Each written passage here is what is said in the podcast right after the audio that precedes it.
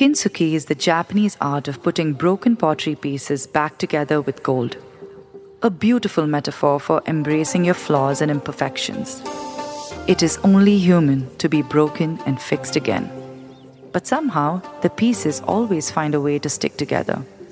Perfectly imperfect, flawed and real, valuing the goodness of life in gratitude, a groundedness embedded in humility to normalize brokenness and a change perspective of situations. When you flip the narrative in your head, then you witness the magic of life.